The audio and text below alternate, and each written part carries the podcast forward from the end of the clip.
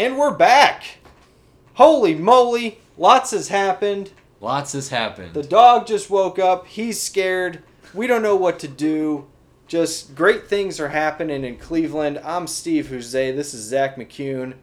Uh, we're the Bullseye Boys back at you. Another episode of Hanging with Hoozy podcast. It's been a while, Zach. Yeah, What's been a while. what you been doing lately? Uh, not a whole lot. Uh, school year's still going on. School's still going on, yeah. Co- coaching middle school track. Yeah. How's Yeah. that going? It, it's great. nice. I may or may not have obtained a sports hernia or pulled my groin, so that was fun. but that's really about it. Um, but we're not here to talk about our personal quibbles. uh, we're just here to talk more uh, Cleveland sports. Um, a lot, a lot has happened. We were trying to get it all in a clear, concise document.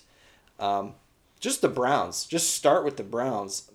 So much has happened this offseason with the Cleveland Browns. I guess we just start at the beginning, is what we determined, right? Just Yeah, start with the Kareem Hunt start at signing, which yeah. we really, I don't think, got a chance to touch on. Mm-hmm. And the breaking news happened earlier today that he is going to indeed be suspended for the first eight games. Doesn't count the preseason, folks, uh, but the first eight games of the regular season. Kareem Hunt, Zach, go. uh, He's a Brown now. I is- never thought is. that would happen. He's a. Cleveland Brown. Yeah, I was, I was quite surprised when that uh, when that signing came across my, my Twitter, back. Oh my man, it was like what three four weeks ago now. It feels like three, Um, four years ago. It does. It feels like a long time ago. Um, I was very surprised. Um, I know we um, we kind of talked about his, uh, you know, being cut from the Chiefs when that happened earlier in the in the regular season. Um, but yeah, I was just I was surprised.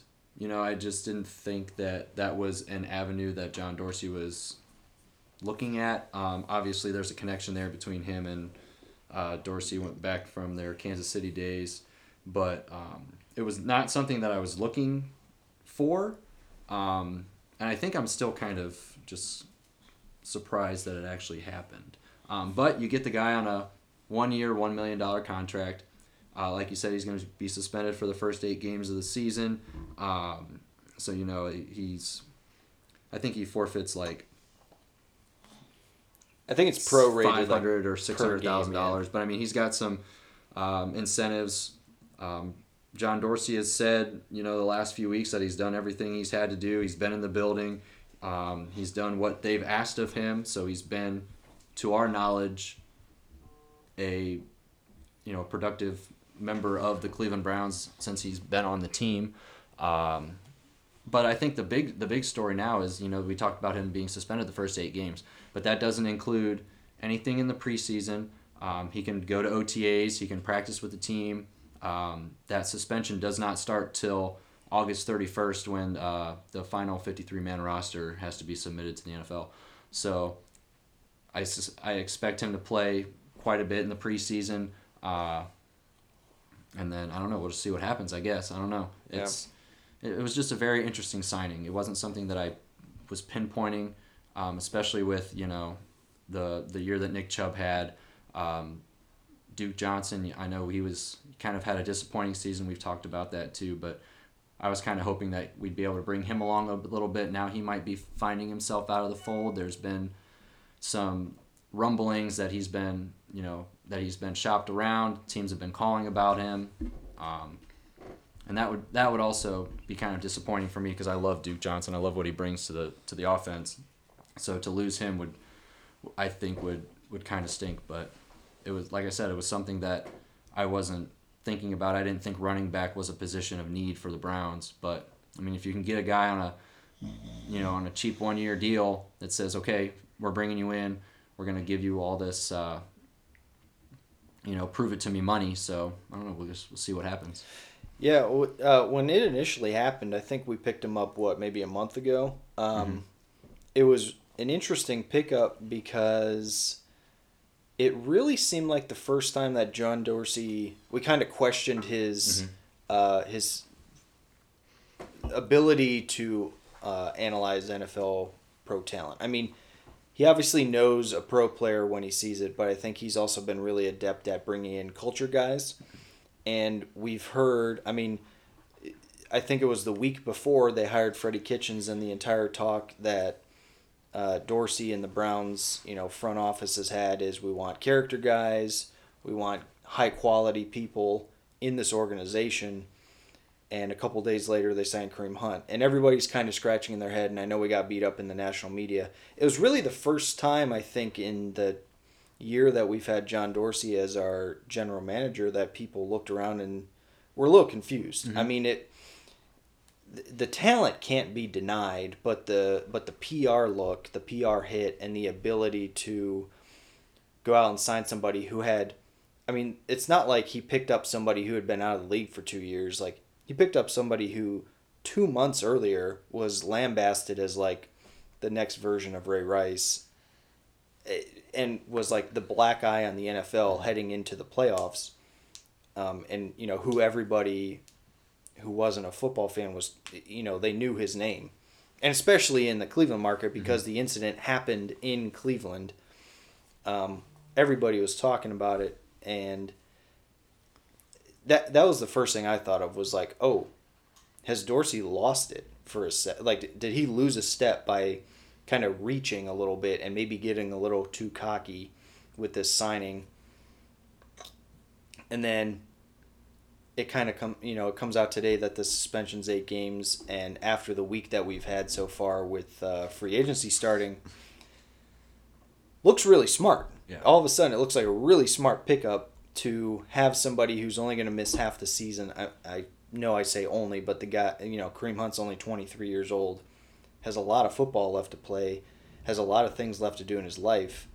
Um, it looks like it could be timed perfectly where this could be the the greatest insurance policy you ever had. If you had any doubts in your mind about Nick Chubb, which I think we talked about this, you know, throughout the entire last season, was we kept scratching our head, why isn't this guy getting more touches through the first half of the season? I think a part of that was Hue Jackson. But I won, it makes me wonder in the back of my head if the Browns who are working with Nick Chubb wonder about his knee a little bit. And this is a guy who can you know, God forbid the worst happens and we're depleted at running back, then suddenly you have a guy down for the stretch run uh, to come in who's a game changer.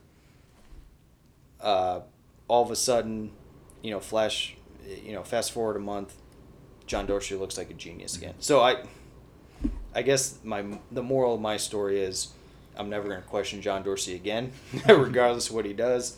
He says the right things. He does the right things. He seems to know what he's doing as far as personnel, even controversial personnel pickups that he seems to make. Um, that's just my takeaway with the Kareem Hunt signing so far.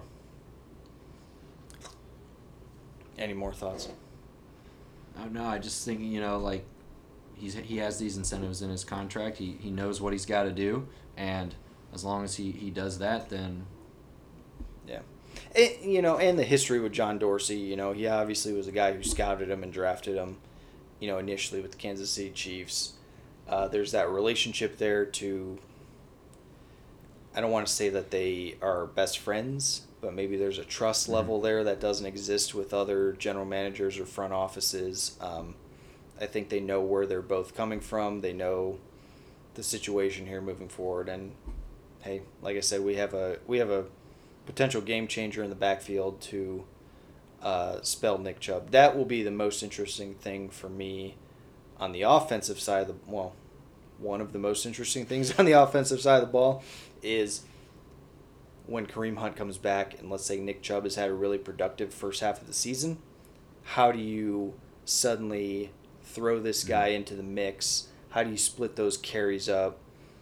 What do you do from a schematic standpoint? And this is going to be a big challenge for Freddie Kitchens um, to just have a plethora of talent, you know, ball hawking mm-hmm. and just, you know, making plays out of the backfield one way or another. I mean, it's a great problem to have, I guess, but it, it can be a challenge, as we've seen with, you know, let's transition to another league like the NBA. You know, the Boston Celtics have had an issue incorporating some of their guys back into the fold. I mean, there's only one ball to go around, is the old adage. So we'll see what happens. Um, but on the offensive side of the ball, we've had some changes too. Um, I think we picked up Breshad Perriman for a second, and then he left, and Demetrius Harris was signed at tight end. Was anything else? Did anything else happen on the offensive side of the ball? There was another I'm blanking. Uh, yeah, there was another trade that just happened in the last couple days.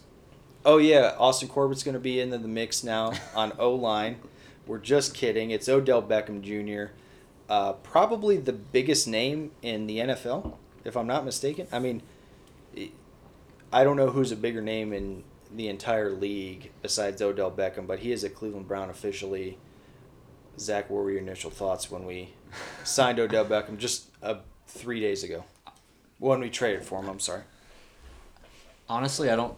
I don't think it's, it's like set in yet. Still, like it was something that we've heard for the last couple weeks. You know, on and off when Dorsey and uh, Dave Gettleman were seen at the at the combine. You know, Yeah. chit chatting, and uh, we've heard it on Cleveland Sports Talk Radio for the last two or three weeks that it's a possibility. And It sounded like a pipe dream. yeah, I never really gave it any like serious contention in my brain. Yeah. And then when it came across the news on whatever it was Tuesday night, I was like, "Wh- "Wait, what?" and I think I'm still waiting for the for the moment where I'm like, "Holy crap! This actually like is." And I don't know when that's gonna happen. I don't know if that's you know week one of the season. I don't know if that's in preseason where I'm gonna be like, "Oh wow, we this this guy is now on our team." Yeah. Um, but I mean, he's like, arguably the the best wide receiver in the league right now. Like you said, one probably the biggest name in the NFL. Um, and it's just it's amazing what John Dorsey has done with this team. Uh, never thought it would happen. I like you said, I thought it was a pipe dream. I never thought that something like this would. And and to give up what we did is like, do you want some more? You know, Yeah. Mr. Gettleman, like, is this all Yeah. you need? Uh, it's it's just unreal. Uh, Like I said, it's just it still hasn't hit me yet that it that it's real. It like I'm like pinch me. It's it's not real life. It really reminded me of the moment that LeBron James officially announced that he was coming back to the Cavs. I think that was something we all had in the back of our heads that Mhm. was like a possibility. But we're like, no way is this happening. We can't get our hopes up. This is Cleveland. We can't have nice things. Things break around here. Everybody is usually leaving this town for greener pastures, quote unquote. And then you turn around and you're like, dang, we have one of the top three skilled position players in the NFL coming to our team, maybe the best wide receiver that we've seen in this generation. Um, you can add us about Antonio Brown, but I just I think Odell Beckham has even gone to that next level where. So what I think when I think of Odell Beckham is he, he's almost like the the modern day Steph Curry, where Odell Beckham has really. The one handed catches, like that's things that kids are trying in middle school now. Antonio Brown doesn't have a thing like that. Like I know he's really good, but like this is what Odell Beckham has done is like he's made it he's made the sport of football like more of a highlight reel than ever before and he's done it at a really high level. Um, you can say injuries, you can say attitude or whatever, but we have perhaps the highest skilled position player or the best skilled position player in the NFL on our team now. Thrown in with Baker Mayfield, thrown in with Nick Chubb, Kareem Hunt as well. Um, I just still can't believe it. And then the added uh, incentive of him and Jarvis Landry are apparently best friends since middle school. These two have been best buds forever um, for at least a decade or more. That competitive attitude that we already know that Jarvis has, obviously Odell Beckham has because they're from the cut from the same cloth. That's going to rub off to the entire team, and it's this is a com- it's officially a different Browns team than we've ever seen in our lifetime. Like, you know, I know the the '80s Browns were really solid with Bernie Kosar. I don't think we've had this type of skill, top to bottom, since the '60s when it was like Jim Brown and Otto Graham just tearing up the NFL in back in the day. and I just have dreams of Odell. You know, I mean, you, I mean, you've you've got to you got to put your best uh, when you're thinking defense. You got to put your best cover corner on Odell. You got to you got to double team this guy, and the the openings that's that's going to give to Jarvis underneath. Uh, Antonio Callaway, I, I expect him to have a huge year this year because of that. I mean, he commands double teams, and it's just going to open up the playbook for all these other guys underneath, especially, like I said, Jarvis, uh, Antonio Callaway, Nick Chubb out of the backfield. If Duke Johnson sticks around, you know, getting him in the slot again, getting him the ball, um, it just opens up so much more for your offense. You've got that that down the field threat that we begged for all season after Baker kind of took over this offense. We're like, okay, we need to get somebody downfield. We like we like the the short, you know, to intermediate passing routes, but you can't live on that. You've got to be able to throw the ball deep in this NFL and, and make big plays. And now we've got that guy, and it's just, it's, it's a completely different offense. Top five offense in the league. Yeah, I, mean, is easily. that is that is it too soon to say that? I don't. I don't think that's even a stretch because, um, you know, I, I know that Odell Beckham Od, Odell Beckham has kind of carried that controversial wide receiver diva mantra for a little bit, for maybe a year or two, but his issues have always been uh, the struggles that the Giants have had at quarterback. You know, I think it's no secret that Eli Manning has really depreciated as a as a player in the NFL, as a viable starter in the NFL over the last couple of years. Um, that's I think different than when you look at what's happened with the Pittsburgh Steelers. I think that's different what's happened with other professional athletes. I'm I mean this guy is in his prime. He's 25 years 26. old. 26 years old. Um, he has a lot of great football left to play, and I think he wants to win at the highest level. Um, I just, yeah, I words escape me. Like I, I, I can't believe. First off, that we got him. I can't believe the heist. Do Do you have the trade pulled up real quick for what what we ended up giving up? It felt like a steal in the moment. I was like, because I was kind of with you when I saw that. I got the notification that we were getting Odell Beckham. I'm like, oh great, we probably gave up a little more than we should have.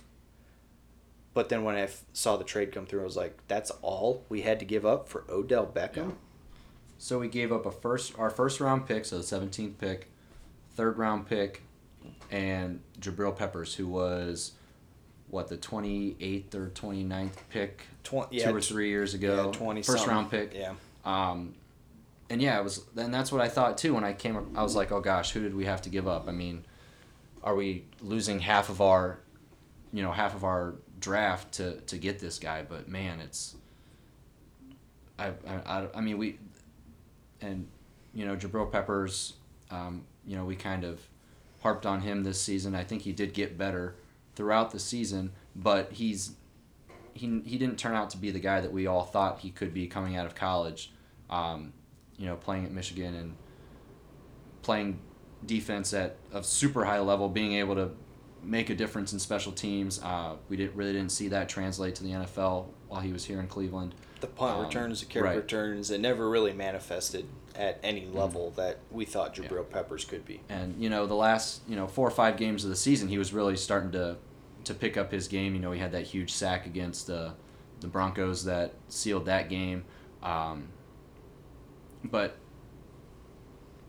he's not on our team anymore. He's not. and I, I yeah. think I think we I think we got better. Yeah, But absolutely. From, from, I I mean, the safety position, we've got Damarious Randall for one more year. Um, maybe that's a, a spot in the draft that we look towards. Um, I don't know, maybe free agency. There's been talk that Eric Berry may be interested in, in coming to Cleveland. He was cut from the Chiefs earlier this week. Another Dorsey connection.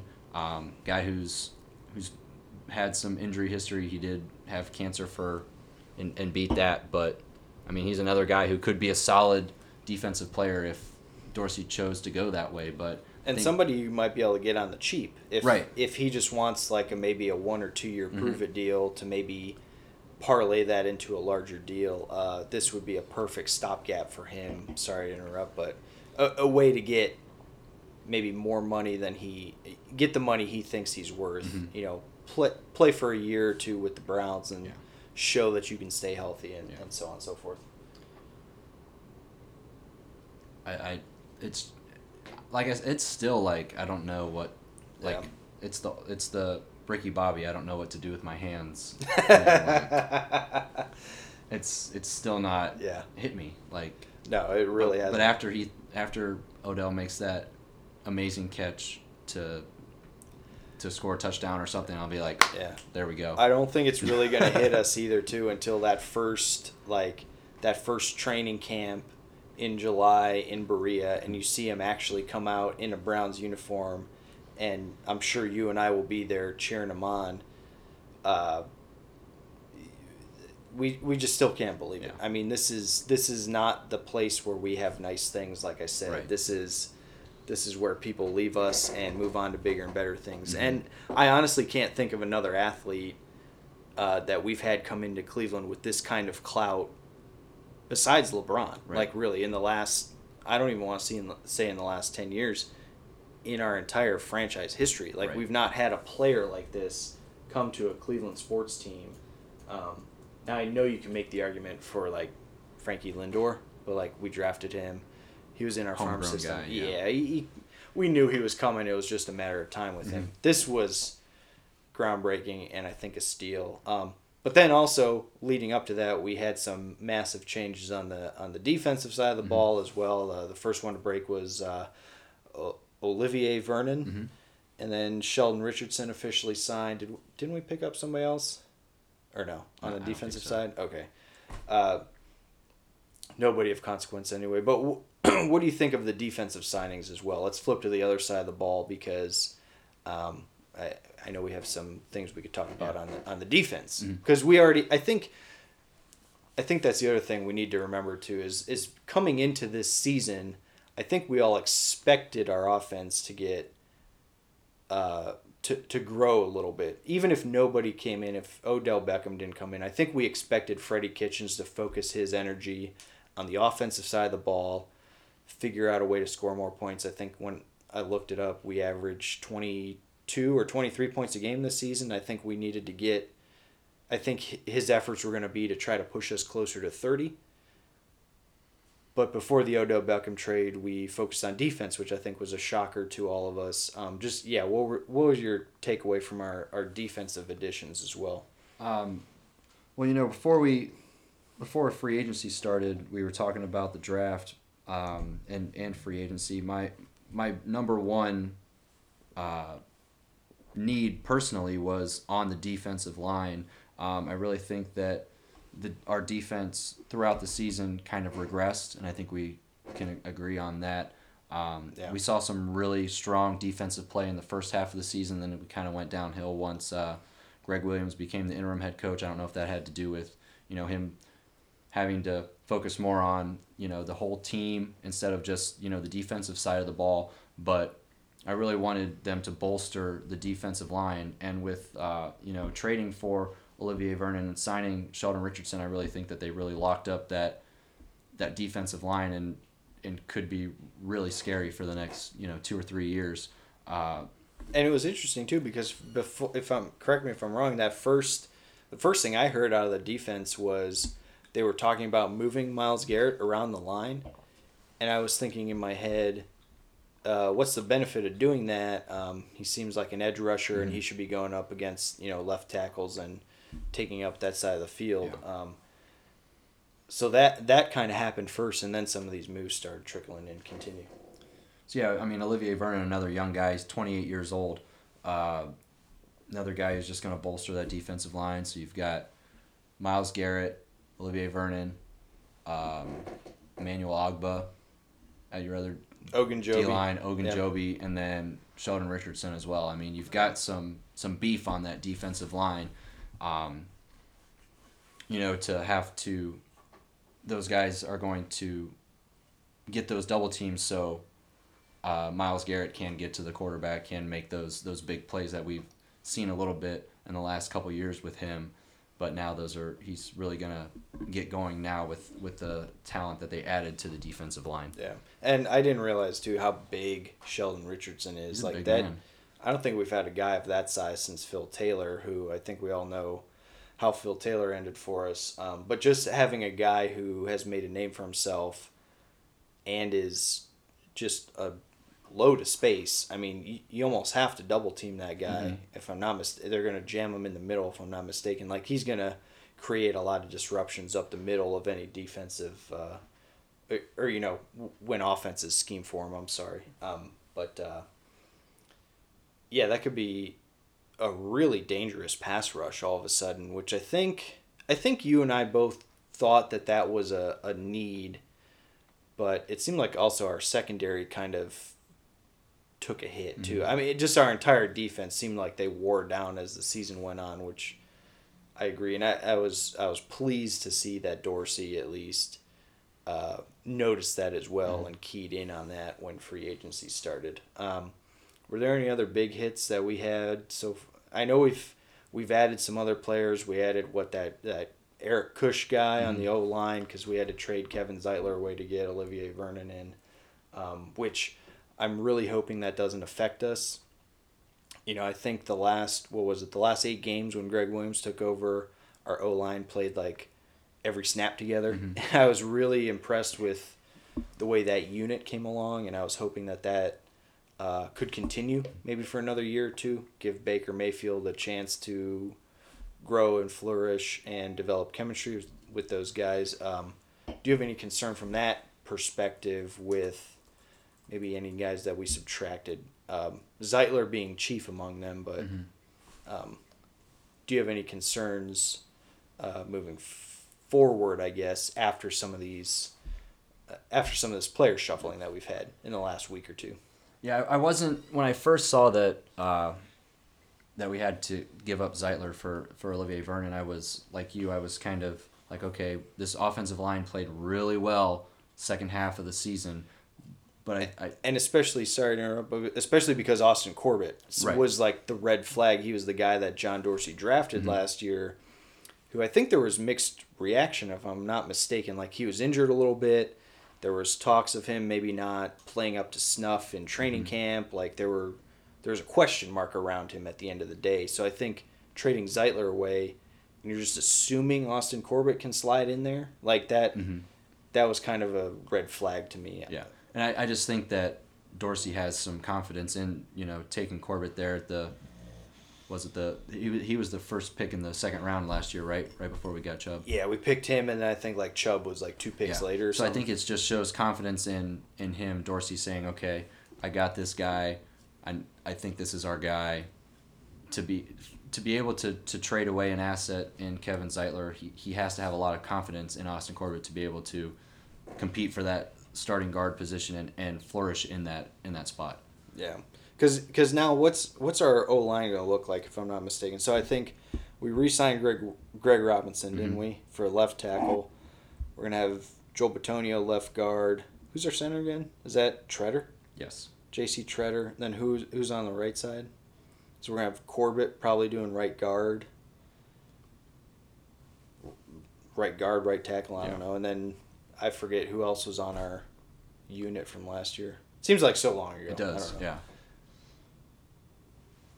Yeah, we're shaking our heads. We we don't remember without looking it up. Which, whatever.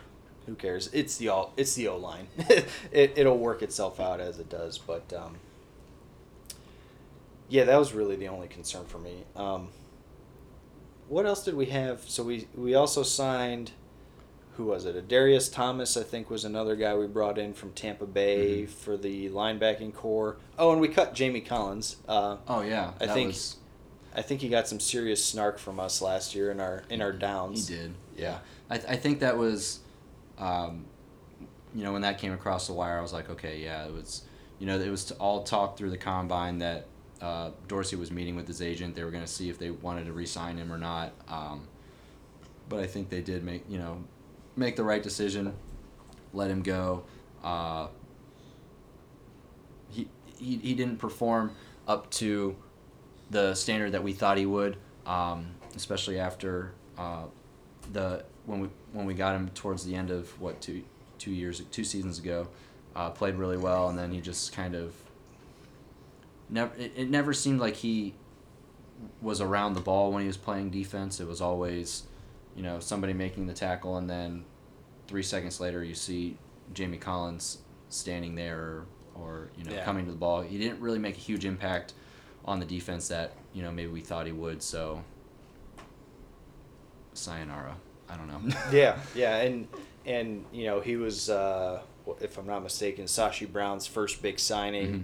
in the Sashi era. Um, I think he played a role, obviously, in helping to stabilize, you know, our team a little bit on the defensive side. But yeah, I think it was clear that it was time to move on from him. I know he's our our leading tackler last year, but like you said, just never seemed to make plays. Always seemed to be a step or two slow.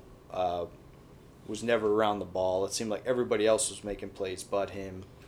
Um, and it just makes you scratch your head and wonder why why is this guy on our team then at the end of the day. Um, so what uh, Zach does this? Uh, you know, I know we're only like a week into free agency and like all that good stuff. You know, the the the calendar has turned on the new NFL season. We're officially into 2019 now. What does this tell you about the draft moving forward, or maybe about the way that John Dorsey wants to continue to bring pieces in to this Browns team as we, you know, if start going through the calendar again, we get back to playing games. What what uh, what do you see so far from this Browns team? High expectations. Yeah, um, you know, we I was just looking this up. The Browns still have just over fifty-two million dollars left in salary cap. that's sick because I think we had like 102 million like bef- at the start of this. So Right. So and it so, seems like we've been on a spending spree, but we really haven't. so I don't think that Dorsey's done in free agency yet. There might be. It's. I don't think it's going to be a big splash. Um, you know, right after the Odell Beckham trade came through earlier this week, um, there was rumors that Earl Thomas might be signing with the Browns. He ended up signing, signing with the Ravens. He would have been a, a great pickup at that that defensive back position. Um, but you know, kind of bolster up that secondary maybe somewhere with that with that 53 million. I don't know how much of that could carry over into next year. Um, maybe trying to extend uh, Damarious Randall. He's on his fifth year player option this year. Uh, maybe try to lock him up for a couple years with some of that money.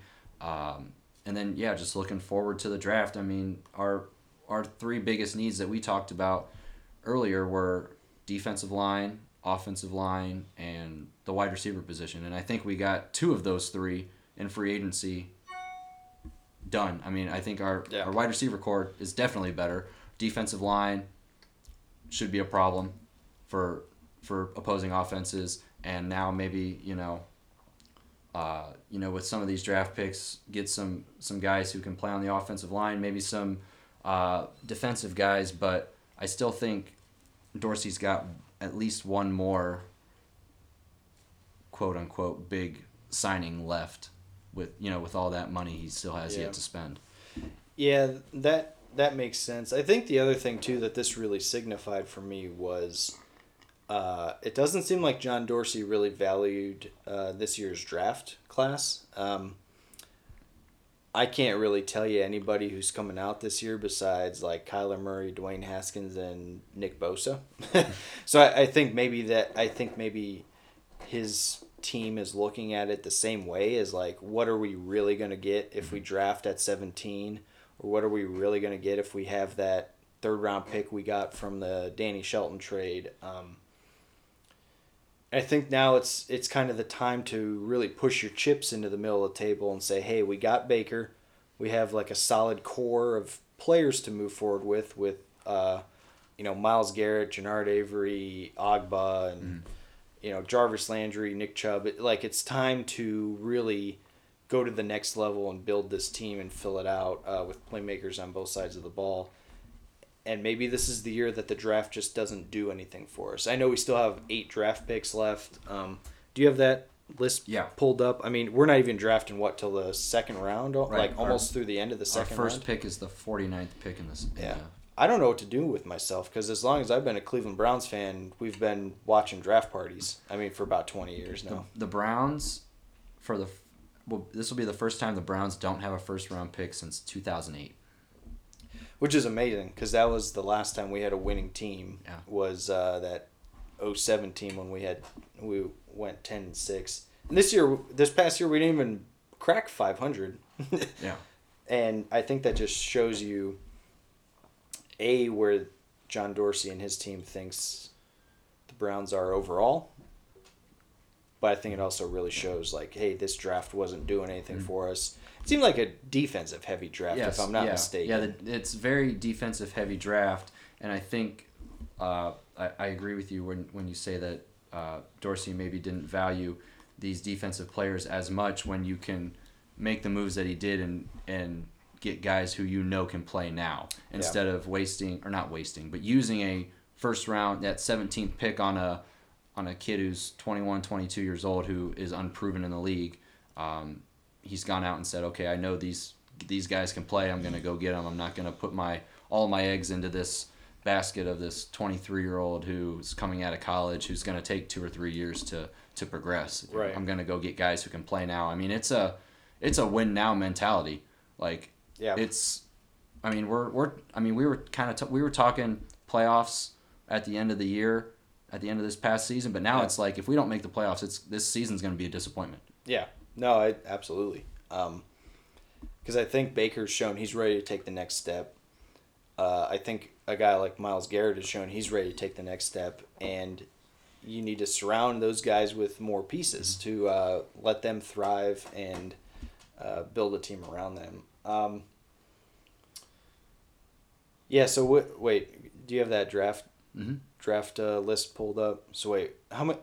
So we have eight picks total, right? Can you just rattle Correct. through what we have coming up, so I know when I need to watch the draft actually this year? well you don't need to watch day one Okay, sweet. I could take that day off. yeah so thursday night you know what am I gonna do with myself? I mean, you could still watch it. You could you could see what the what the Cardinals decide to do with that first pick. That'll be some high drama. Yeah. But uh, so we'll be picking day two on Friday. Second round, we've got the 49th pick. We've got a third round pick, fourth round pick, three fifth rounders, sixth rounder, and a seventh rounder. Yeah. Um, so, so when when you rattle that off to me, it sounds like there's a potential to maybe get one or two solid players, but Mm-hmm. maybe some practice squatters or special teamers, like guys who can fill your roster out. Maybe. Yeah, guys who are going to spell all. some dudes. Yeah. Um, and and I also wouldn't. Uh, I wouldn't rule out the the idea of Dorsey trading back into the first round. Um, like packaging some picks yeah, together and, and, we've talked about uh, Duke Johnson kind of being t- teams calling to see what the Browns may give up. Who knows? Maybe you can give Duke Johnson and one of your, you know, later round picks to get back into the first round if somebody you know wants to do that in the in the later first round. So I wouldn't I wouldn't put that past Dorsey. Maybe he sneaks into the bottom part of the first round. Um, but I I wouldn't be disappointed if we don't pick in the first round. Gotcha. Yeah, we could really appreciate a day off around here. Yeah. I mean, honestly, it's uh, how, how many times have you watched the draft thinking that the Browns would be able to hit in the last ten years? Probably every draft, Yeah. right? Yeah. I mean, I mean, you go from, I mean, a year ago we were we were picking number one in the draft after an 0 16 season, Yeah. and now we're talking about the playoffs being not making the playoffs being a, a disappointment Yeah. for this team. I mean, I don't. I've, I've been watching the NFL for a very long time, and I can't think of a, a turnaround like this in in the history of the NFL that I've the 28 years I've been on this earth. yeah. I mean, because yeah, I agree with you. Because even the the Detroit Lions, who were the other team who went zero and sixteen in a season. I don't even know if they made the playoffs after that, and I know since then they haven't really done Right. jack squat. I mean, they have Matt Stafford, that's cool, but like Calvin Johnson retired, traded in in Ndamukong Suh or let him walk in free agency. I forget, but like, it's been nothing for that team, and it, it it stands as a stark compare and contrast, like how the two franchises have kind of managed. Uh, their assets and manage their cap space and manage just their team overall. Because yeah, in football you would expect it maybe not this dras- drastic of a turnaround, but you would expect a turnaround after an abysmal season like that. Um, I know we have it on our list, uh, things to talk about. Let's just touch on this real quick. Um, John Dorsey.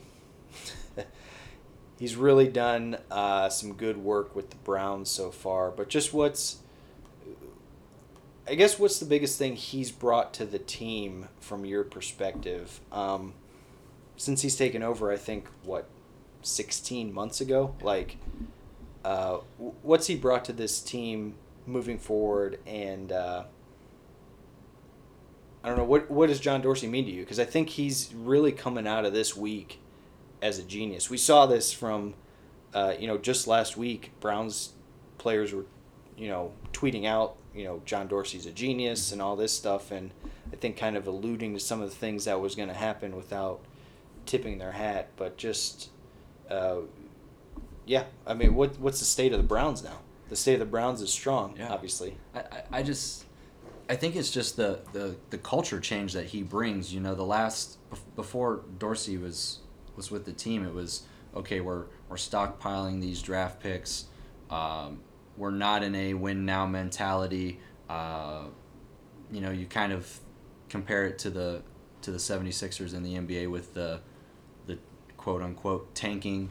Um, you know, Yeah, in the process. right? Compiling those draft picks um, and not trying not trying to to build a roster that's going to be super competitive and then this guy comes in and is like all right let's go. I'm ready i'm ready to win now. And and that i think that attitude and that culture change is just has just been so unreal. And i think it started last year with with pick and baker number one. I mean he, he trusted this guy to, to be the man and he showed it on the field and now he's like all right i've got my quarterback. Let's put pieces around him and we're going to go try to win a championship. I mean it's just like when freddie was hired in his uh, in his uh, press conference when he was first named the head coach if you don't wear orange and brown you don't matter like it's the complete attitude change of this franchise is, is unreal it's night and day from what it was a year and a half ago Yeah, absolutely. I mean, uh, it, it's nice to have some accountability. It's nice to have uh, guys who want to win. It's nice to have guys who want to be here.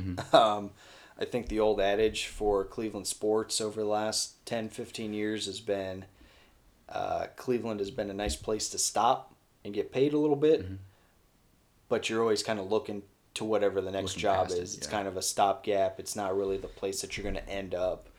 And it, it seems like John Dorsey's really made this the place that people want to come to, and this is the culture um, moving forward. Just, uh,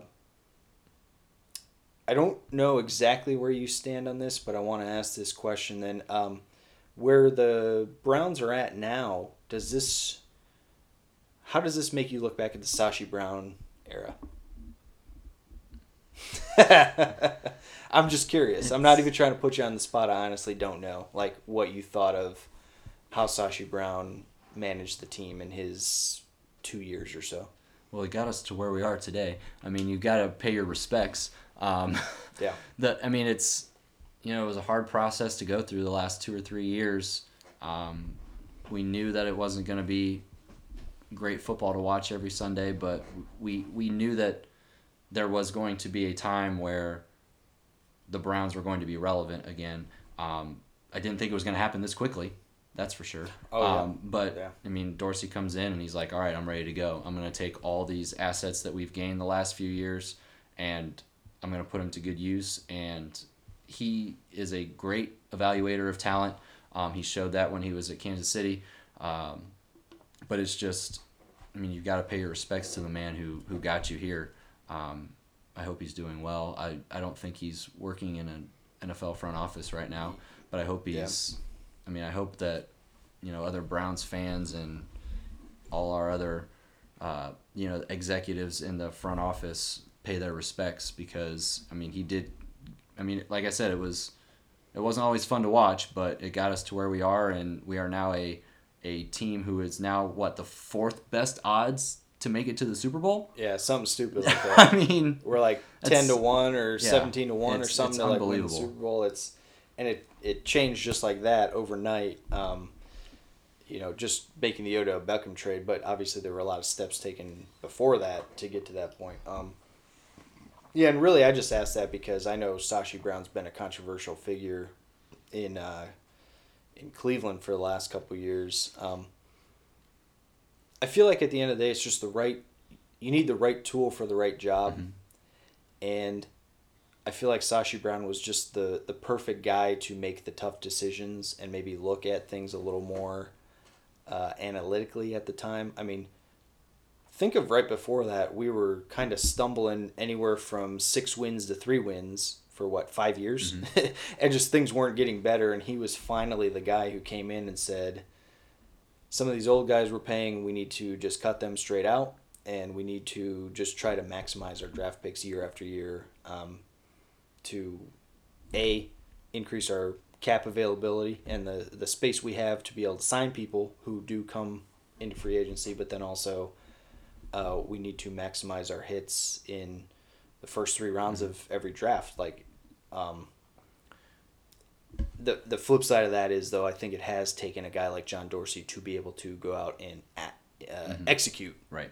those draft picks. I don't think I think that's the one blemish that Sashi really had on his on his resume was he maybe wasn't the best evaluator of who he was bringing in. I'm sure there was a method, but um, you still need a guy who can make those tough decisions in that space and just kind of you know rip everything down and start over. Um, And you know who a name that we haven't heard in the news in a while? Hue Jackson, Well, yeah. still still associated with the Browns. who's that? Mr. Jimmy Haslam. That is You know, uh, he John Dorsey came in and he's like I, I feel like everybody else that has been in this front office since the Haslams owned the team have been like it's Jimmy and then everybody else. But now Yeah. it's John Dorsey and I'm gonna make the decisions and and you're the Jimmy's hands aren't in this Odell Beckham trade. Jimmy's Yeah. hands aren't in some of these signings. It's he's he's trusting that his GM can do his job just like every owner should do and he's not coming out and saying you have to go get this guy or no you can't go you can't go trade for this guy. That's a great point. I'm glad you brought that up because uh, I don't know if I think it was about two months ago now that that piece on ESPN came out Oh, about yeah. the Browns and Jimmy Haslam. Um, and I'll admit I got really scared after I read Mm-hmm. that um, because Jimmy seemed in that piece to be one of these uh, hands-on, very involved uh, owner in every aspect of the business, which I can't fault him for the business side, but also the football side. He seemed very hands-on, Jerry Jones-ish, Dan Gilbert-ish. Um, you know, wants to be involved at every step of the way, but then also wasn't setting his guys up uh, in a proper structure to be able to execute the vision. Uh, now, lack of vision also seemed to be a big problem, but after reading that, I was like, oh boy, I just hope Jimmy can at least see beyond this and understand that things are finally breaking our way. And I, I think that's a great point that you just made. Is we haven't heard from Jimmy Haslam, and he has let John Dorsey turn this thing around. I just hope that it keeps going in this direction. I hope that Jimmy is at least big enough to, uh, you know, because it does to an extent seem like this is John Dorsey's team now, even though I think we all know it's not. We know it's Jimmy Haslam's team, but like to be able to take a step back and let John Dorsey do his job, I think is uh, great kudos to Jimmy Haslam. Jimmy, thanks for owning the team, buddy. We appreciate you. Keep doing what you're doing. Uh, keep, Keep paying John, that money. Keep paying John Dorsey. Just keep that man on your staff, and good things will happen, and the fans will come back, and you'll make even more money than you have right now. But yeah, no, uh, I didn't know if you had any thoughts on that because I actually forgot about that piece Oh, that, that came story. out. Yeah, that was it was kind it of was alarming. some- some of the things that were something going on. Yeah, that, and I, I, it's just so, so nice to see that now that you have a guy like John Dorsey, you know, especially with the with the coaching search, um, you know, hiring Freddie Kitchens, it was you're going to report to me, and then I will report to the owner. It's not, we're not any back channeling. It was a lot of.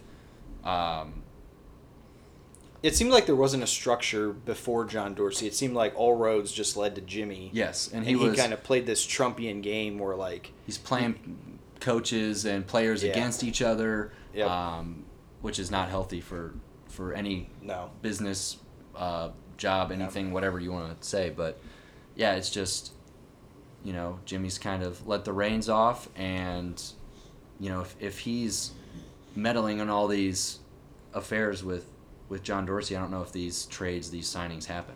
Yeah. Which you know what I just thought of. Um, the best thing that could have happened to the Cleveland Browns maybe is the Columbus Crew, because uh, Jimmy Haslam has gone down and saved the Columbus Crew Yeah. from getting moved to Austin, Texas. Um, I know he's been a big big part. I think he's a majority, if not the full owner of that team down there, and he's helping them build a new stadium and all that, and he's keeping the uh, the one professional soccer team that we have in the state of Ohio in Columbus, which had been there for 20 years. Um, maybe that's taken some of his attention away, and he's yeah. And he trusts John Dorsey enough to kind of run this thing and uh, kind of turn the Browns around and wake the sleeping giant, as it were. Uh, Zach, last exercise we want to do with the Cleveland Browns.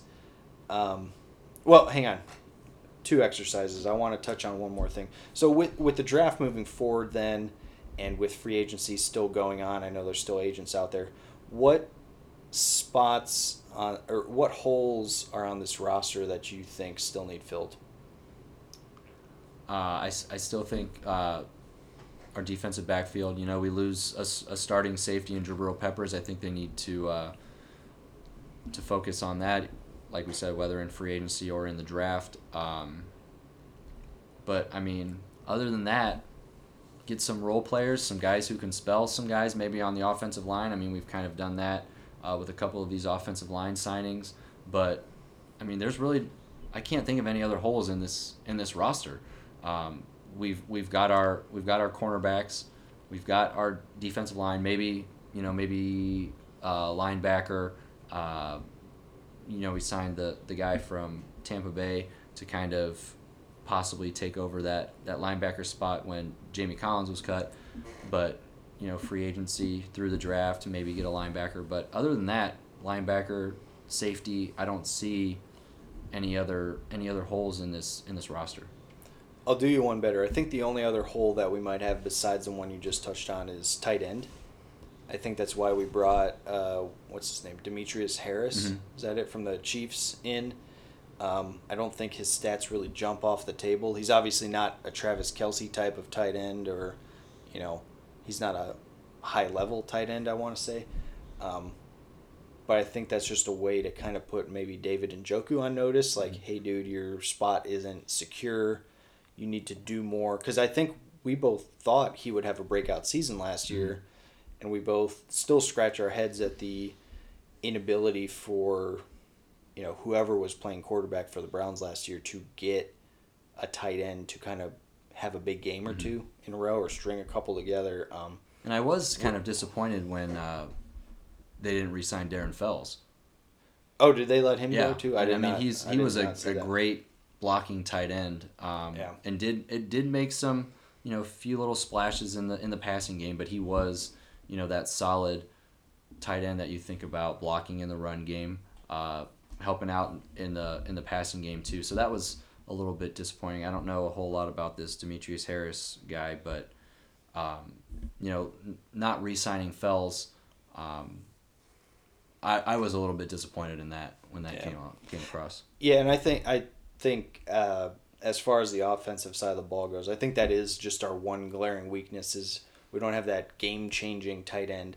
I think we both hope Njoku is that type because he He's got the ability. he looks and walks and yeah feels like Yeah. the part. Um, it just hasn't translated so far. I think what he ended last year with like only six hundred yards catching, like we would expect him to be pushing a thousand if not over, especially for a young quarterback. Mm-hmm. Still, I mean, I know Baker feels like he's been on our team for ten years now, but still hasn't even played a full season's worth of games right. and we know, and I think we both believe that a tight end is you know a quarterback's best friend at Mm-hmm. Yeah. the end of the day. And I mean, Njoku causes many a matchup problem. Um, he's a big dude. I mean, and we He's talked, like six four. Yeah, I mean, Yeah. and he, he can he can box out a, a linebacker. He can go one on one against a you know a, a slot corner, um, and I think he will get his catches now with Odell, um, you know, commanding those double teams, um, getting him in those underneath routes Njoku. Um, so I, I think that if he's going to have a breakout year, I think it will be this year because of the other additions we've made at the wide receiver position. Yeah, and the fact that Nick Chubb officially like uh, has the league on notice that Mhm. this is a guy you, you can't just sleep on him anymore. Like he gets ten carries, he could get 160 yards. Like he just he doesn't need the ball a lot. Um, so the la- so the last thing I had, uh, let's let's go through this exercise. The way too early call for the 2019 Browns. Um, I think we both pegged them at about six wins last year. They came in just over seven, seven and a half. Oh yeah, that The tie counts. That tie. Um, Oh. I don't anticipate any ties. Let's not anticipate ties in this, but let me just read through real quick. So obviously we have six games against the uh, Ravens, Bengals, Steelers combined. The other home games this year we have the Tennessee Titans, Buffalo Bills, Miami Dolphins, the Rams of St. Louis, and the They're in Los Angeles now.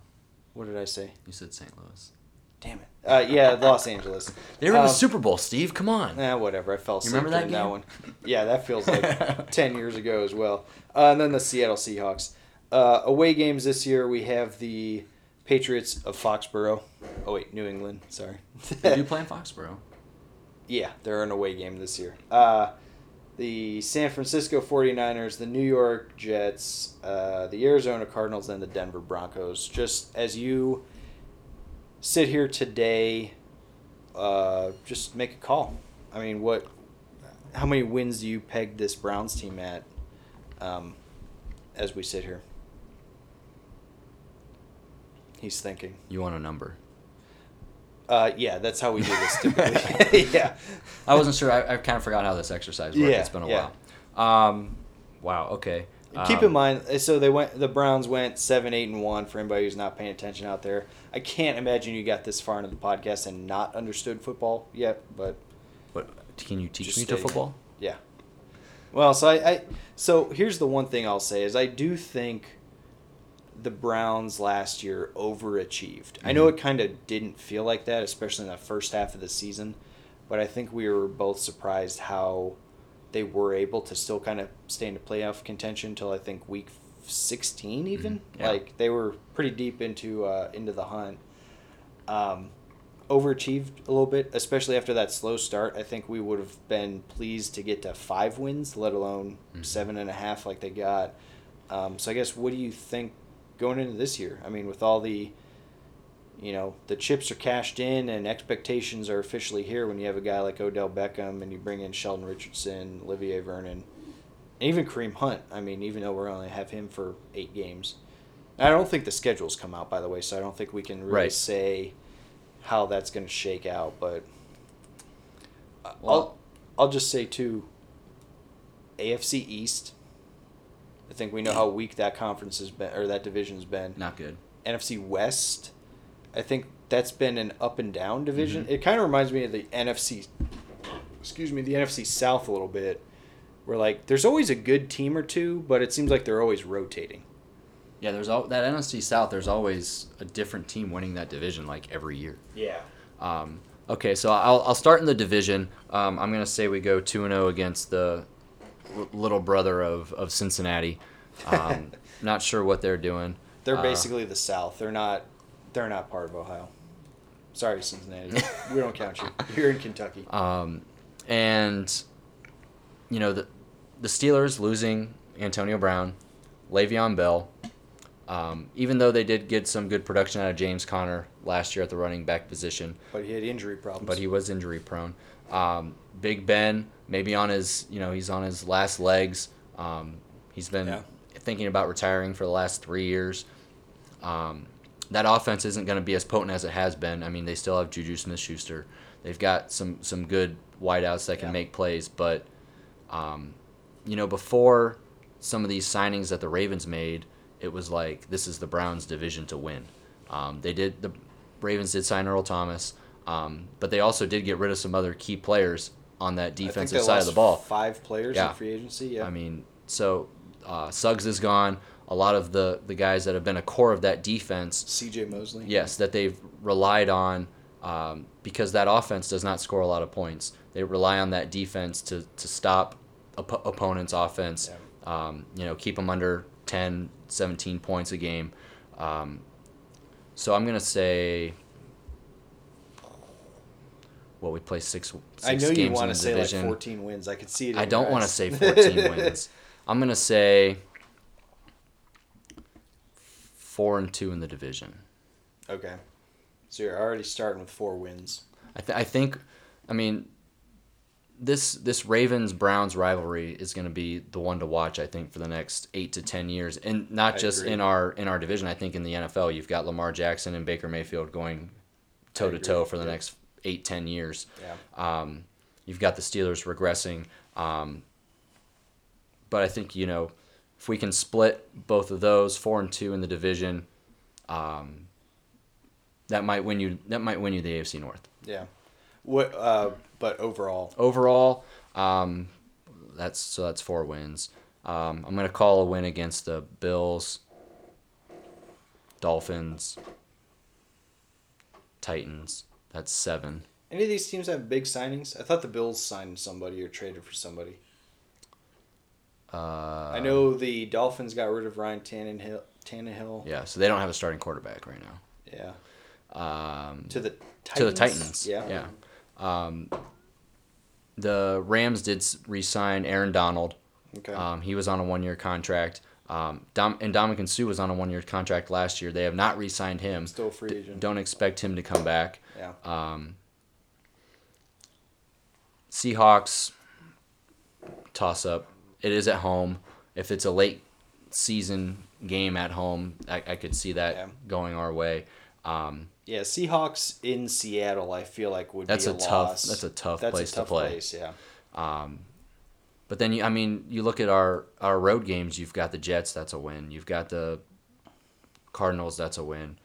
You've got the Broncos who We've already traded who, win, and yeah. they've but they've got Joe Flacco now, Mister Mister Elite quarterback. Who the Browns beat though? Yeah. Um, so that's another. I'm gonna go. And then you've got Jimmy G coming back from the uh, from injury Right. for uh, San Francisco. Expect him to have a, a big year. Um, I'm gonna go. Eleven wins, eleven and five. Okay. I think that that gets you into the playoffs. That at least gets you a wild card berth. Yeah. Um, but I mean, I, I think that the division is is still. I know that um, before the Ravens signed Earl Thomas, the the thinking across you know the sports nation was that it's now the Browns' division to lose. Um, I still think that could very well possibly be the case because that Ravens defense isn't as strong as it was last year. Um, and then who knows what the Steelers are going to do? It, it's just so it's so much fun how to see how the tables have turned with this the Browns and Steelers all of this drama that the that the Pittsburgh fans have had to go through these last 6 months Yeah. and and all of us Browns fans just kind of snarkily laughing like we've had to deal with this for the last 15 years now it's your turn. Yeah. Um, Absolutely. So yeah, I'll go I'll go 11 wins. Eleven wins. Okay. I was gonna say initially when I looked at this list, I thought there were twelve wins on the board. But I do want to take a step back and say that I think there's ten wins on the board, only because the nature of football Mhm. and how. While I said last year, I feel like we overachieved. I feel like even though we could make the playoffs this year, it might be like a little bit of an underachieving season. Um, I do think you have to always factor in injuries. Um, I think you have to factor in a lack of chemistry. Um, you know, I mean, take for instance the you know like this a team like the Steelers or the Patriots who are like the bellwethers in the AFC conference. They always seem to start off like one and three in September, Mhm. but then they end up with like twelve victories by the end and are pushing for the Super Bowl or something. I I think there's something to be said for teams that have been there before versus a team that's never been there before. And I think as much moxie and confidence as Baker Mayfield has and the rest of the Browns have, they still haven't been there yet. And I think it just I agree with you like there is that mentality flip and f- there's just a big difference between being the team that nobody expects anything from to all of a sudden overnight you're the team that everybody expects everything from and i think this is going to be a this is going to be a real interesting season for the Browns. I think we're going to win a lot of games, obviously, but I think you're really going to see who is a championship player and who's not. Mm-hmm. For instance, we don't know if Myles Garrett is actually a championship player or not. He could be a good stats bad team guy, or he could be the second coming of J.J. Watt. We don't know that yet because we haven't really seen it. Mhm. Like, he's put up some decent statistics so far, um, but I don't feel like he's really impacted a game like we thought he would. Like, he hasn't had that. eh, So remember at the start of last season when the uh, when Khalil Mack played the Green Bay Packers and single handedly won that game for him. We haven't seen a game like that Right. from Myles Garrett yet. So like I think there's this is the Browns still as much as we think they could be Super Bowl Super Bowl contenders. It's still a young team. I Mhm. mean like our average age is probably what 24 now, like at least on the offensive side of the ball. And I, I wouldn't be surprised to see us maybe underachieve a little bit, maybe lose a game or two that we feel like we should win. But uh, I mean, as much as I want to say we could win four games like in the AFC division, what what did we win? Did we win four games last year in our division? We swept the Bengals. We won three. We won three, two, and one. Three, right? two, and one. Okay, I could see us doing a very having a very similar season this year, just because of the nature of you play the same team twice. Um, you know that's hard to do, Mhm. and I could actually, as much as everybody now wants to count out the Steelers, I could see the Steelers even having like a ten or eleven win season this year. Just you know, you have that rejuvenation year, that bounce back year, maybe that year that you overachieve with less talent. I don't know. Football's such a weird sport. Like it wouldn't surprise me at all, and I'm really hoping that. For as much as I love Baker Mayfield, I do really hope that he's the guy we all think he is and has a decent sophomore season. Doesn't have a slump. Doesn't let defenses uh, kind of trick him or maybe figure out some of his ticks, and he can grow past that. But I guess we need to see that for me to really ultimately Mhm. say, "Hey, this is a 14 win team," or Right. s- you know, something like that. Yeah. yeah. I mean, if if there was any group of players, uh, coaches, front office people that I would bet on with these high expectations, I think it would be Baker Mayfield with with these new offensive weapons, with John Dorsey's ability to to gauge this talent for Freddie Kitchens to be able to bring all these guys in. I think they've finally got a group of guys who can who can take those expectations and really really push the mold for them to to reach those expectations. Yeah. Now, now here's the other thing I will say too, though, is I don't think this season we are going to see games being lost due to coaching error. Mhm. I think games that are lost this season will be like we get a bad bounce here, or there's a terrible call by a ref here, or like something that's not entirely in our like in our control. I don't think it's going to be for lack of talent. I think it's going to be like fluky plays that like maybe cost us a game here or there. It's not going to be things that we do because I do think uh, on paper at least this team is more talented than we've seen in our lifetime, more competitive than we've seen in our lifetime, and um, just hungry. Mhm. I mean, what Odell Beckham has played one playoff game in his career or something like like he's played very few. Like I think I think there's a perfect scenario for us to be a 12 13 win team. But I could see like maybe still a bounce or two going against us or something like that. So And like you said, we're a very young team. Uh, Yeah. Inexperienced team who have not, you know, they, they did, you know, like we said, we were in the playoff hunt small percentage wise, you know, into week 15, 16 last year. Um, but it's still an unproven team. So we've just, you know, throw the guys out. Got to see what, you just got to Yeah. see what happens. Yeah, and I mean, at the end of the day, too, you can never discount the injury factor. Mhm. Um, you know, you never know what's going to happen in a football game, especially more than any other sport. Who might get a bad break, or who might have a fluke injury or something, or you know, somebody could tear their bicep tomorrow, like Yeah. lifting weights. Like you just Right. never know. So I think while I'm very excited, I'm still a Cleveland fan, and I do still in my heart of hearts think we can't have nice things. And now you, you bring that up um, with the injuries. Um, Tyrod is not on this team anymore. He signed with the uh, Chargers, so St. our- Louis Chargers, yeah. Yes. So our, our backup quarterback now is Drew Stanton. So God forbid something happened to Baker Mayfield. it's a lost season. Yeah. Yeah. So you know maybe that's another spot in, in free agency or in the draft that that Dorsey tries to look for a you know a backup quarterback that could get you through a season. Like I said, God forbid, just in case something happens with Baker, but Yeah. Yeah, absolutely. I don't think we're out of the woods yet. I think this is I think this is just uncharted territory Right. for us, really. I mean, we've never honestly, when's the last time the Browns have been Super Bowl contenders? The early 90s? Late 80s? Like this doesn't happen a that's lot before around my here. time. I yeah. don't know. yeah, it's like way before you. It's barely me. Yeah. Like it's it, this doesn't happen a lot and I It's a lot. It's a lot of show me this year. yeah. Now we, we know we know what we've got on paper. Now, show me what you can do, Yeah. and hopefully they can you know make those plays on the field and Yeah.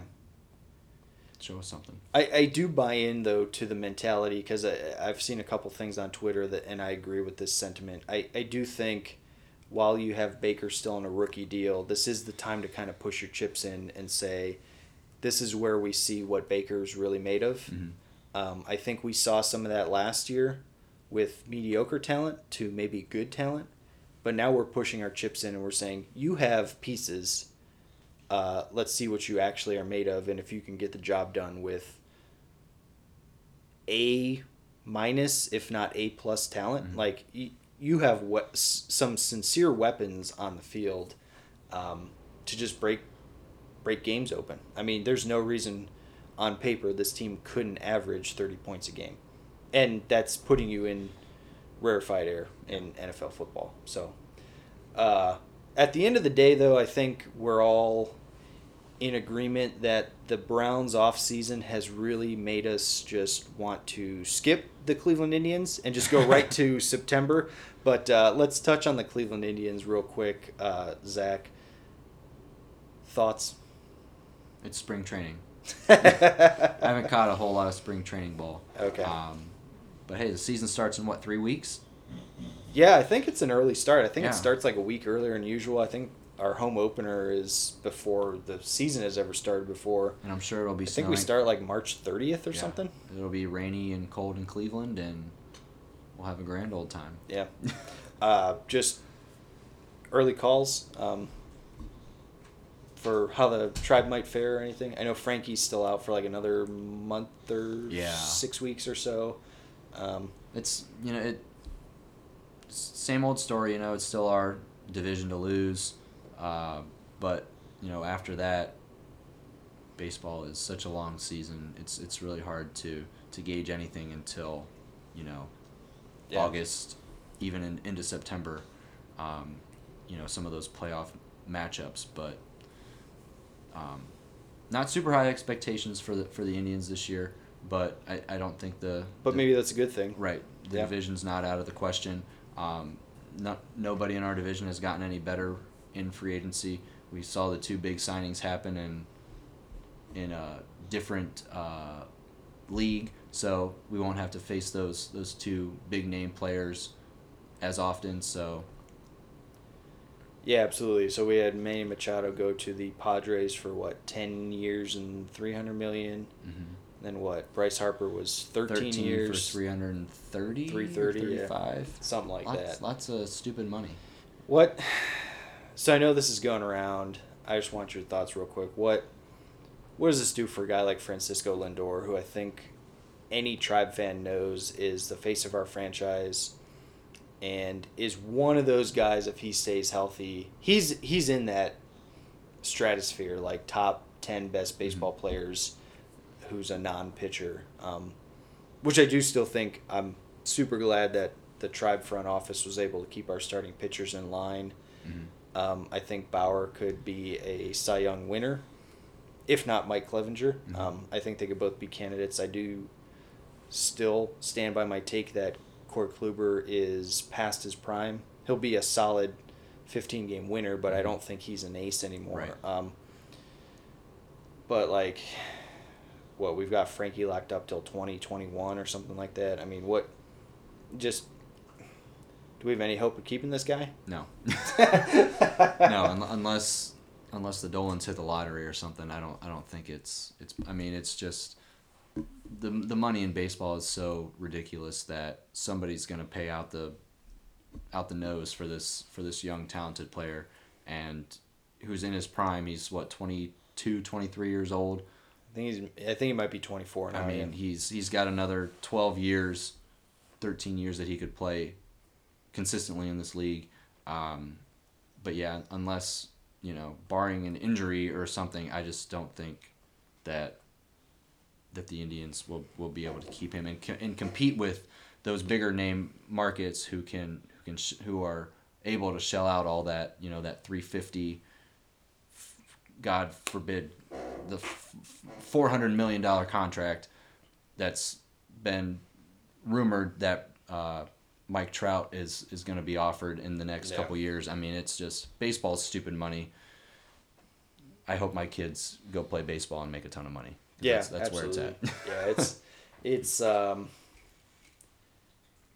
yeah, it's eh, I don't know. I mean, I look at a team like the San Diego Padres and I wonder like if they can afford Manny Machado, why can't the tribe sign Francisco Lindor to a long-term deal? I feel like as long as we had Frankie Lindor and Jose Ramirez, we had a solid core. Mhm.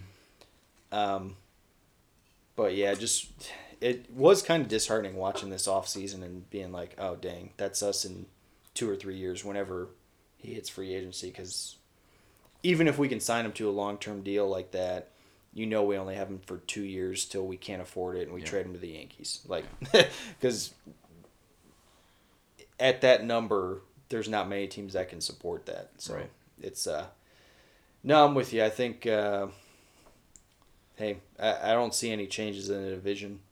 And then postseason, who knows? It seems like baseball has that figured out at least where when you get to the postseason, it's kind of a It's, it's anyone's game. Yeah. I mean, I know this past year the Red Sox were the best team all season and won it, but that wasn't that doesn't happen lot. a whole lot. No, it doesn't happen a lot. Uh, NBA basketball. Let's start with the Cavs, and we can talk about other things first. But have you been catching much NBA action lately? Um, have you caught the Cavs at all lately? Um, I know they've. Hey, it, I I saw this stat uh, last week sometime. In the eight games that Kevin Love had been back, we were five and three.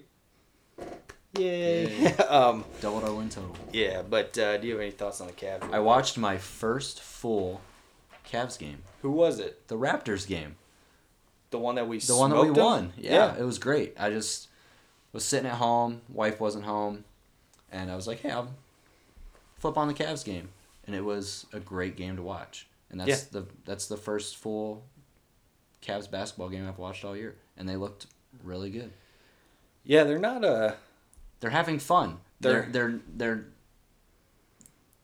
the the product is fun to watch when the when the players are having fun. Yeah. And you know, we know our team is not great. We know they're not making the playoffs. We know we're gonna you know we're we know we're gonna be picking in the lottery. But to see the guys play hard and just go out there and do what they can, it's it is fun to watch. And I was glad I was able to tune into a win. Yeah, the I mean, I think we all knew the product wasn't going to be great, but um so wait. I think as of as of today, if not as of yesterday, we're 17 and 52. So we've won 17 games with what, 12 to go. Um the first time LeBron left us, we only won I think 19 games, if not if I'm not mistaken. And as you alluded to, this team's fun to watch. Like there is some youthful energy on there. Yeah, after LeBron left, you could not watch those games. That first season They lost what, 18 or 19 in a row and I thought it was like twenty it was six or it something was some stupid. some NBA record. Yeah. But yeah, that that team was unwatchable. But you know, you've got young guys like Cedi Osman coming out and playing his balls Yeah. off every game. Jordan Clarkson, who has turned into a player. Collin Sexton, who's picked it up. broke Kyrie's record for made threes in a for a rookie. Collin Cavs, Sexton is a totally different player. never would have thought. Yeah, never would have thought Yeah. that would have happened at the beginning of the season. Yeah. I mean these these young guys have have made strides in a lost season. Yeah. You know, um, a season that they're not com- you know competing for a playoff spot. Um, as opposed to like you said the first year that LeBron left when we have these these young guys who for those 4 years it was a different you know 12 man roster every every year. And I mean I think that the the Cavs do have some solid players that they can they can keep through these uh, couple years and I think they're they're uh, progressing a lot more than what we thought they would, especially like you said, Collin Sexton, you know, coming out the first part of the year, we're like, oh geez, what did Dan Gilbert do? But Yeah. now now that pick, you know, sixty five or whatever games into the season is looking pretty good. I mean, Yeah. Yeah, I mean the first I think I think through the first like 15 games or so Collin Sexton had only attempted like 10 threes. Like he was looking like Ben Simmons. Like he refused to shoot from three-point range even though he was shooting a lot of deep twos, but um yeah, he's really picked it up. I think he's bumped his average up to higher than uh, Trae Young shooting from three. Like he's, and over the last like 15 games, he's averaging almost 20 points. Stop, Rambo. Dog's going crazy. But uh, uh, another fun fact I, th- I just learned. So Collin Sexton this season, this is his first season, right? He's a rookie. Mhm. He's played I think every game except one. He's already eclipsed a thousand points for his NBA career, which is I mean, he's not going to be the NBA all-time points leader, but he's already scored more points than Lonzo Ball has in his two seasons that he's played in the NBA, and Lonzo, I don't think, has played more than 55 games in a season. So we've already got a point guard in place who doesn't really have the impact defensively, I don't think yet that a guy like Lonzo has. He's just not the same size. He doesn't have the same wingspan. Um, and doesn't have that same passing ability yet but from a scoring perspective, has already exceeded what Lonzo's put out. Lonzo hasn't even scored a thousand points yet.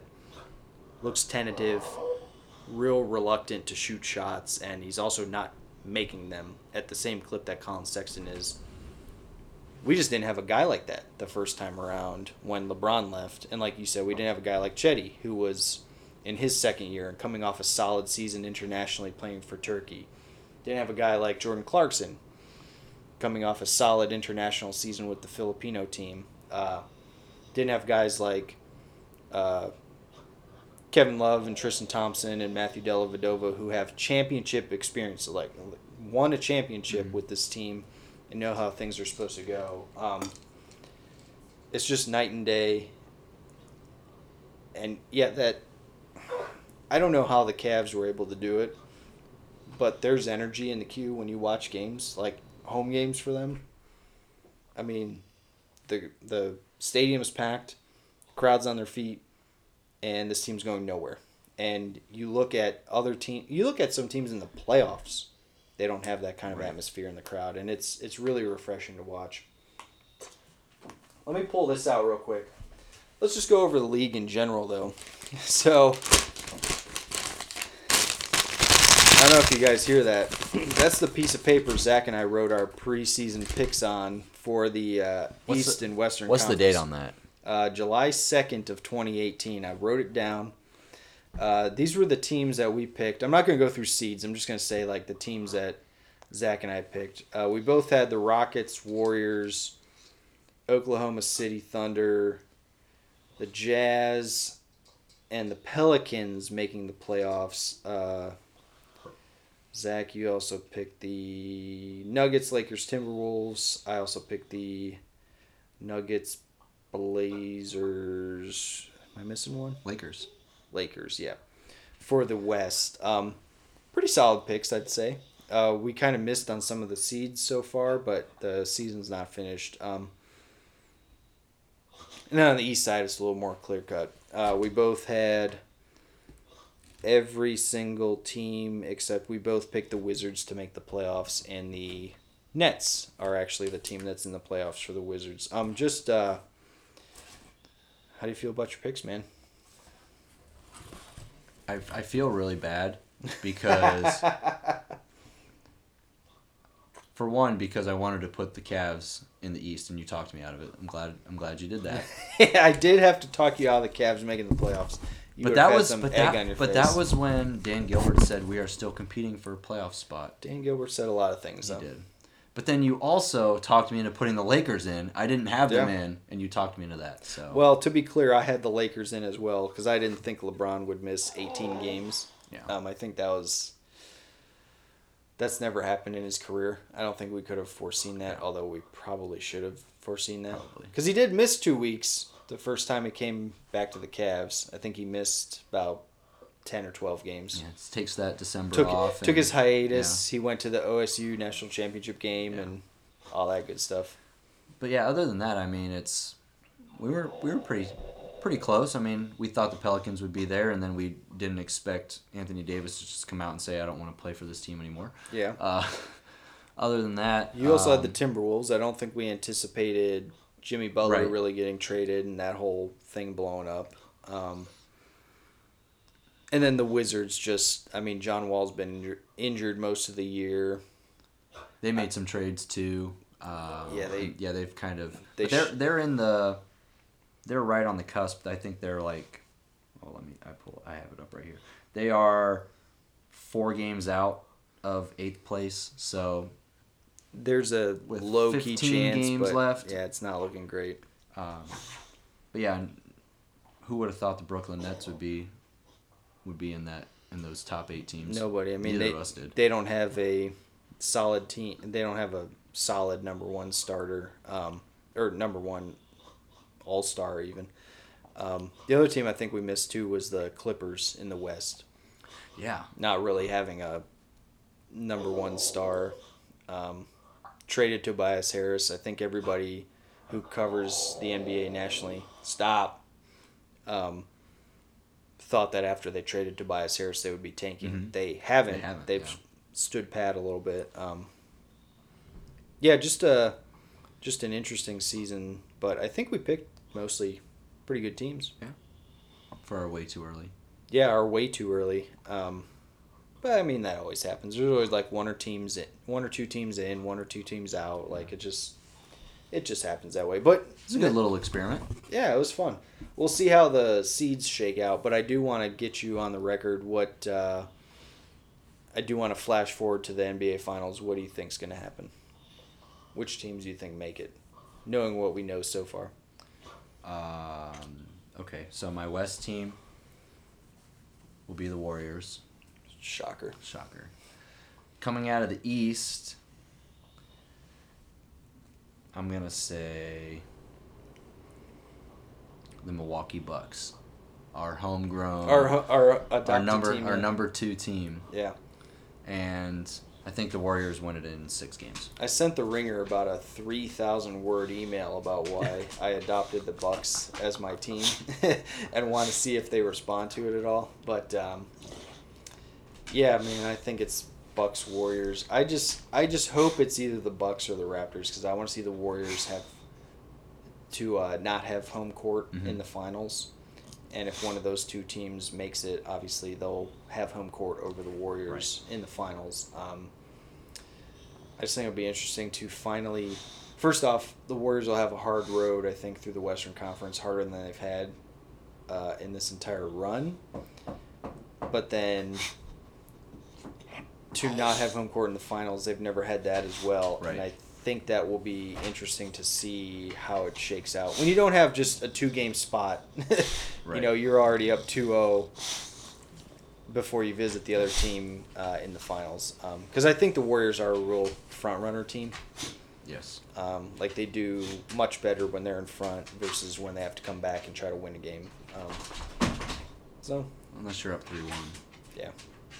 Well, yeah. Unless you're up three one. Uh, Zach, we've had some big developments though too. Like, how's your? So you've had some developments in your sports career. Uh, sort of, kinda. I'm on a trial get, trial run right get now. Get some game tape. Do you want to talk Yeah. about it yet? Um, or is it way too early? No, we can talk about it. Okay. Um, so I applied for a position through Pro Football Focus, um, keeping uh, statistics on players and where they play on the field at any at any given play. Okay. Um, so it's a lot of film watching and seeing where players are, um, both on offensive and defensive side of the ball, uh, tracking where they are at, where they line up right before the ball is snapped. Um, I got my first tape on Tuesday. Um, breaking that down, I've got two more series to go by Wednesday to turn that in. Um, and it's just a trial run. Um, they're gonna send me some feedback, and then I think two more films after that. It's a it's a month long trial period, and then uh, they do the interview process after that. So something I love to do. I love to break down film. I love to watch and see where where players are at, what they're doing, um, and it's been a lot of fun. Um, it does take a lot of time uh, Yeah. because you're uh, the one the one position that I struggle with on offense is the wide receiver position because they can be in six different positions. Um, and then on the defensive side of the ball, it's a, it's really hard too because you've got your your defensive linemen who can be in six or eight different positions depending on where they line up. If you're head up on the on the center, or if you're shading the center, if you're in the A gap, B gap, and you and all you have is the the TV film to watch. So Okay. it's really hard to tell. Okay, is this guy head up over the center? Or is he shading his his left side A gap or his right side A gap? You really have to look and see with uh, hand placement, um, shadows on the field to see where they're playing. So it's takes a little time, but Okay. it's it's been fun. It's been challenging, um, but I've enjoyed it so far. Um, and I, I don't know. It, we'll see if it turns into anything. It may not, but you know, little little side hustle. And you've been doing that for a couple weeks now. No, it just started on. They sent me film on Tuesday, so I've Oh, been doing nice. it since then. Um, just breaking down stuff, and uh, yeah, it's it's been a, a fun little exercise. Um, maybe something that can turn into a little bit of cash on the side, but Cash Oh, on the side. That should be the new name of the podcast. cash, Cash, on, the, side. Yeah. Yeah. What about you? You you uh Yeah. you started a little new gig. Just officially this week, uh, signed on with the guys at BigPlay.com, uh, based in Cleveland. Um, I'll be covering the NFL for them, and yeah, we'll just see how it goes. Writing stories for them, generating some content, and uh, it's not gonna. I don't think it's gonna exclusively entail just the Cleveland Browns. I'm gonna have to focus on the league a little more. Uh, little little anxiety around it because the NBA's obviously been my baby and the thing I'm most comfortable with, but NFL's something now that the Browns are good, it's easier to watch and uh, be involved with. So, uh, yeah, look for some stories uh, from me out of that. Follow the guys at bigplay.com. They're on Twitter. They're on, uh, you know, have a website, have an app, all that good stuff. A lot of good guys over there. They seem like they know what they're doing as far as building um, kind of a, a nationwide sports platform, alternative media. You know, web. You know, it's web based. It's not not in print anywhere. So, yeah, it'll be it'll be fun and uh, yeah, just figured we'd give a shout out to our because you're at Pro Football Focus now. yeah. Big play. Hey, we're making We're making, making- waves. we're making moves, man. Cash on the side. That's right. Cash on Right. the side. Little All side hustle. Yeah, absolutely. So make, stop making these dog bowls. yeah, speaking of dogs, Rambo needs to go out, so he's giving me the cue that it's time to wrap. Got anything else on the way out, Zach? It's been fun. It's been too long. Yeah. Let's we should do this again sometime. Yeah, absolutely. We might have big news coming from this podcast pretty soon too, but we'll let you guys know. Keep in touch, and uh, probably market time, right? Market time. All right. Hey, thanks, guys. I'm Steve. He's Zach. We're the Bullseye Boys. Peace out.